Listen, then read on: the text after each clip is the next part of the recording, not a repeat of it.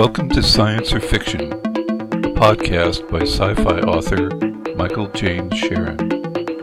In this program, we'll be discussing science, fiction, and the often blurred spaces between the two. Here we try to dispel common scientific misconceptions by both Hollywood and the media, even that which is meant to be educational. My background includes a Bachelor of Science and Master of Arts in Physics with experience in both R&D and production.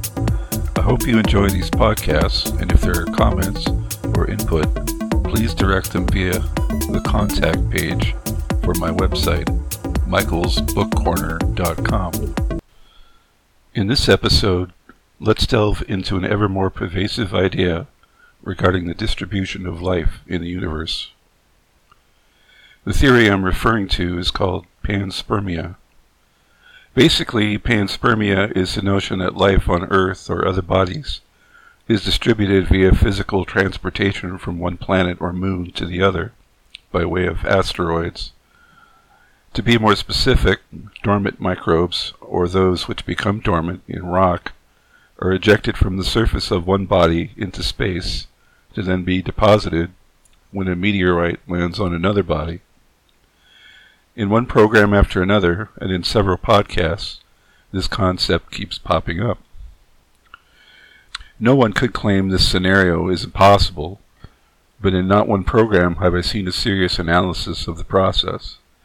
To begin with, panspermia is not really an explanation for the origins of life at all.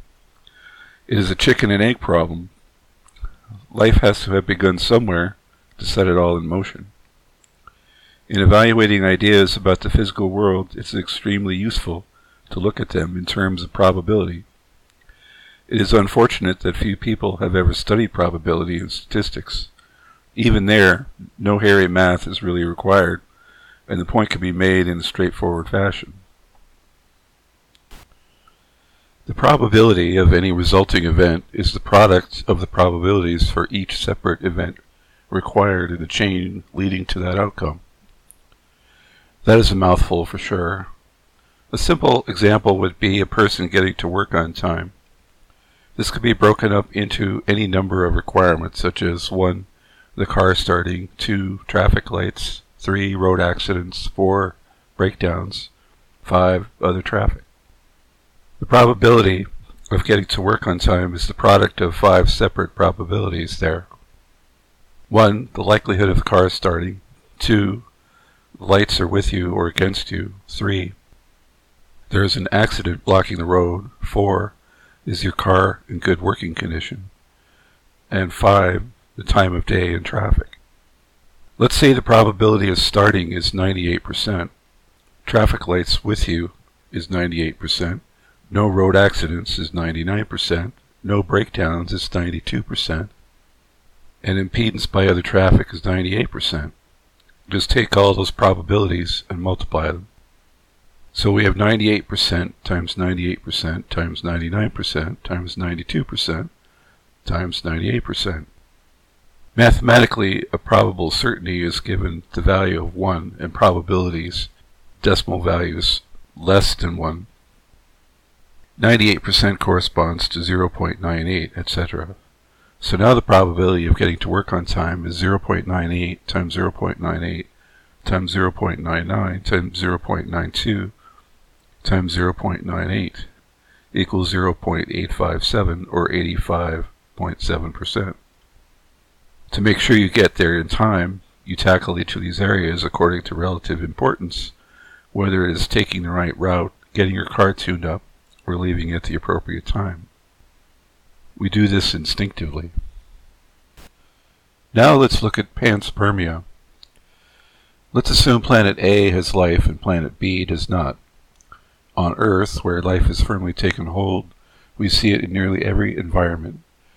These include polar regions, natural hot springs, deep ocean vents, high in the atmosphere, and in rocks to great depths. This says much for the hardiness of life, but let's follow it through. A celestial object striking a planet like the Earth or Mars will likely be traveling at extremely high relative velocity, on the order of tens of thousands of miles per hour, much faster than a rifle bullet. The kinetic energy of the object is one half times its mass times its velocity squared. This is why a deadly asteroid strike on Earth does not require a rock of tremendous size. The energy comes largely from that velocity squared term. Another principle of physics is that energy is conserved, meaning it doesn't go away but is only transformed. So the kinetic energy, or energy of motion, in the asteroid has to go somewhere.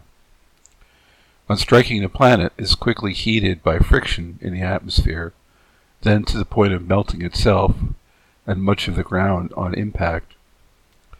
Where there are remains of the meteor after impact, we call these meteorites. Energy is also imparted to the surrounding impact crater as work. Work is energy required to move mass, so work translates to kinetic energy for the ejecta of the crater. Returning to our chicken and egg analogy, let's assume there are viable life forms within the asteroid.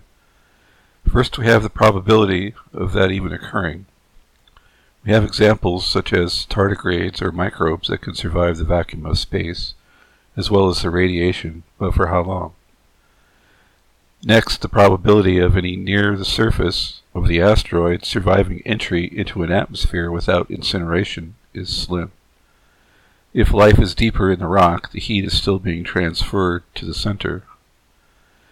Next comes the impact, where nearly all of that kinetic energy is transformed instantaneously to heat. The energy of an asteroid strike is comparable to that of a thermonuclear device. One Defense Department proposal is a weapon called God's Rods, which would consist of a number of tungsten projectiles the size of telephone poles.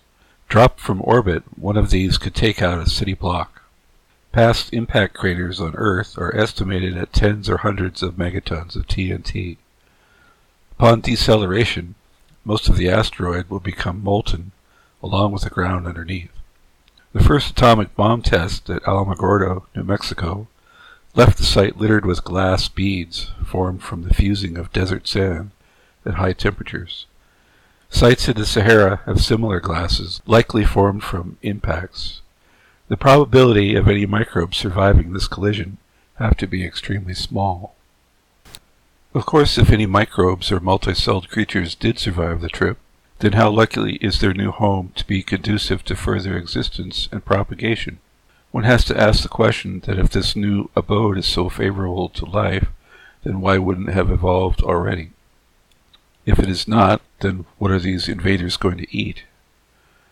There may be suitable places where photo or chemosynthesis is possible, but what if they did not land in the right place? We're talking about one or a few species arriving on one small portion of the planet, which could contain many different local environments. Organisms in general evolve in response to very specific environments. The chances of ending up in just the right one cannot be great. As one can see, the probabilities of each necessary step for panspermia should be considered low based on actual observation. The prospect of naturally evolving life for each body must be far greater based on even limited information. It is an axiom of physics and chemistry that if something can happen here, it is highly likely that it will happen anywhere else with near equal conditions. Much of astronomy is based upon this fact.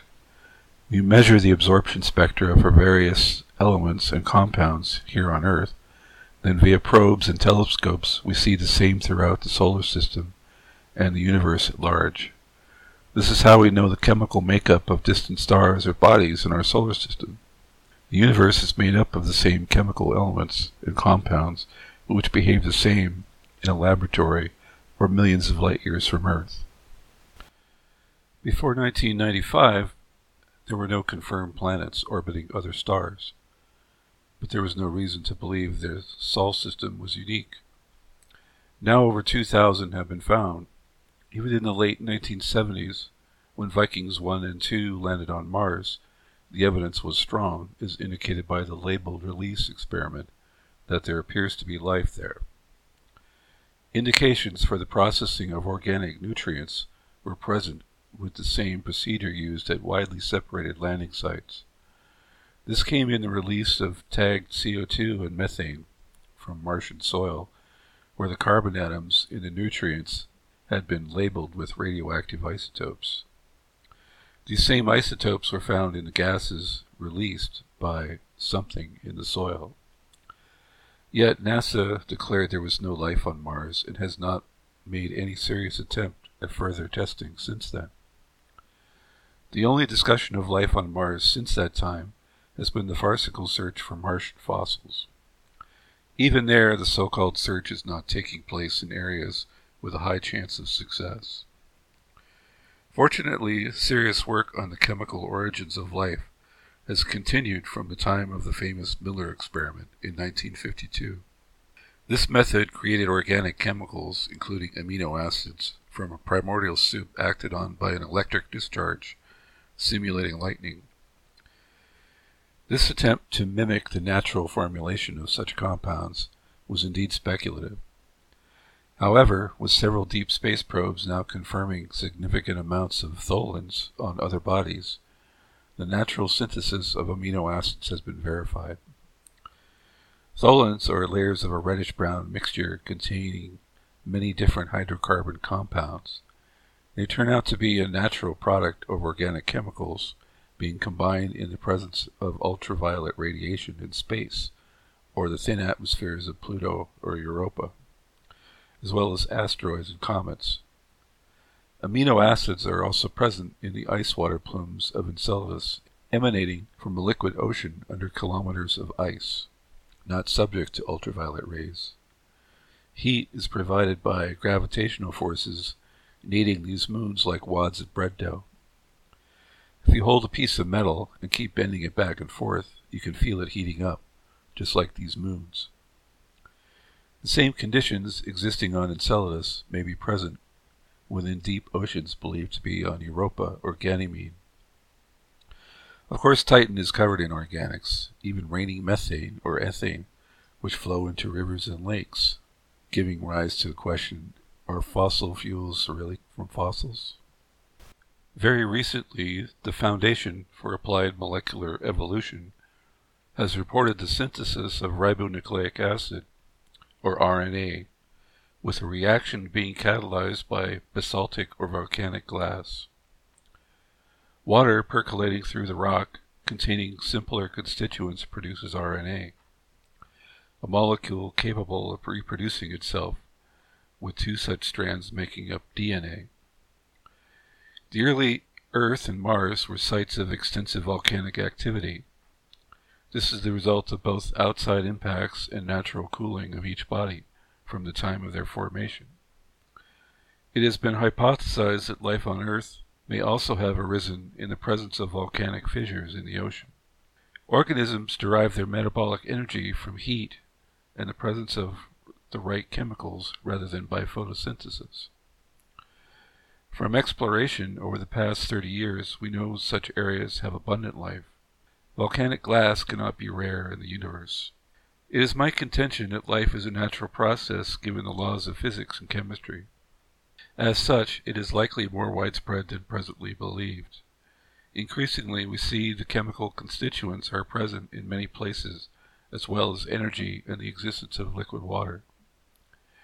Granted, there has been no discovery of a planet such as Earth with liquid water on the surface and a friendly atmosphere, but this may come in time. Perhaps the James Webb Telescope will make the first discovery. As stated above, if it can happen once in the universe, then it will likely happen many times over. In my lifetime, no one knew what a quasar or a pulsar was, or if they were rare. It turns out they were not. As a consumer of many a science program, specifically astronomy, I've seen trends and patterns across different productions which repeat each other, often with little or unsound backing. Panspermia strikes me as just such an idea. I hope they are not merely copying each other, but that is a topic I will be visiting in future podcasts.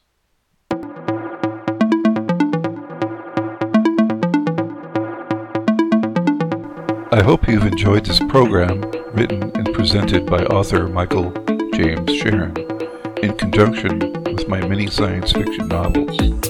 Please visit the website michaelsbookcorner.com to see what is on offer. A new episode of Science or Fiction will be brought to you each week. Thank you for listening.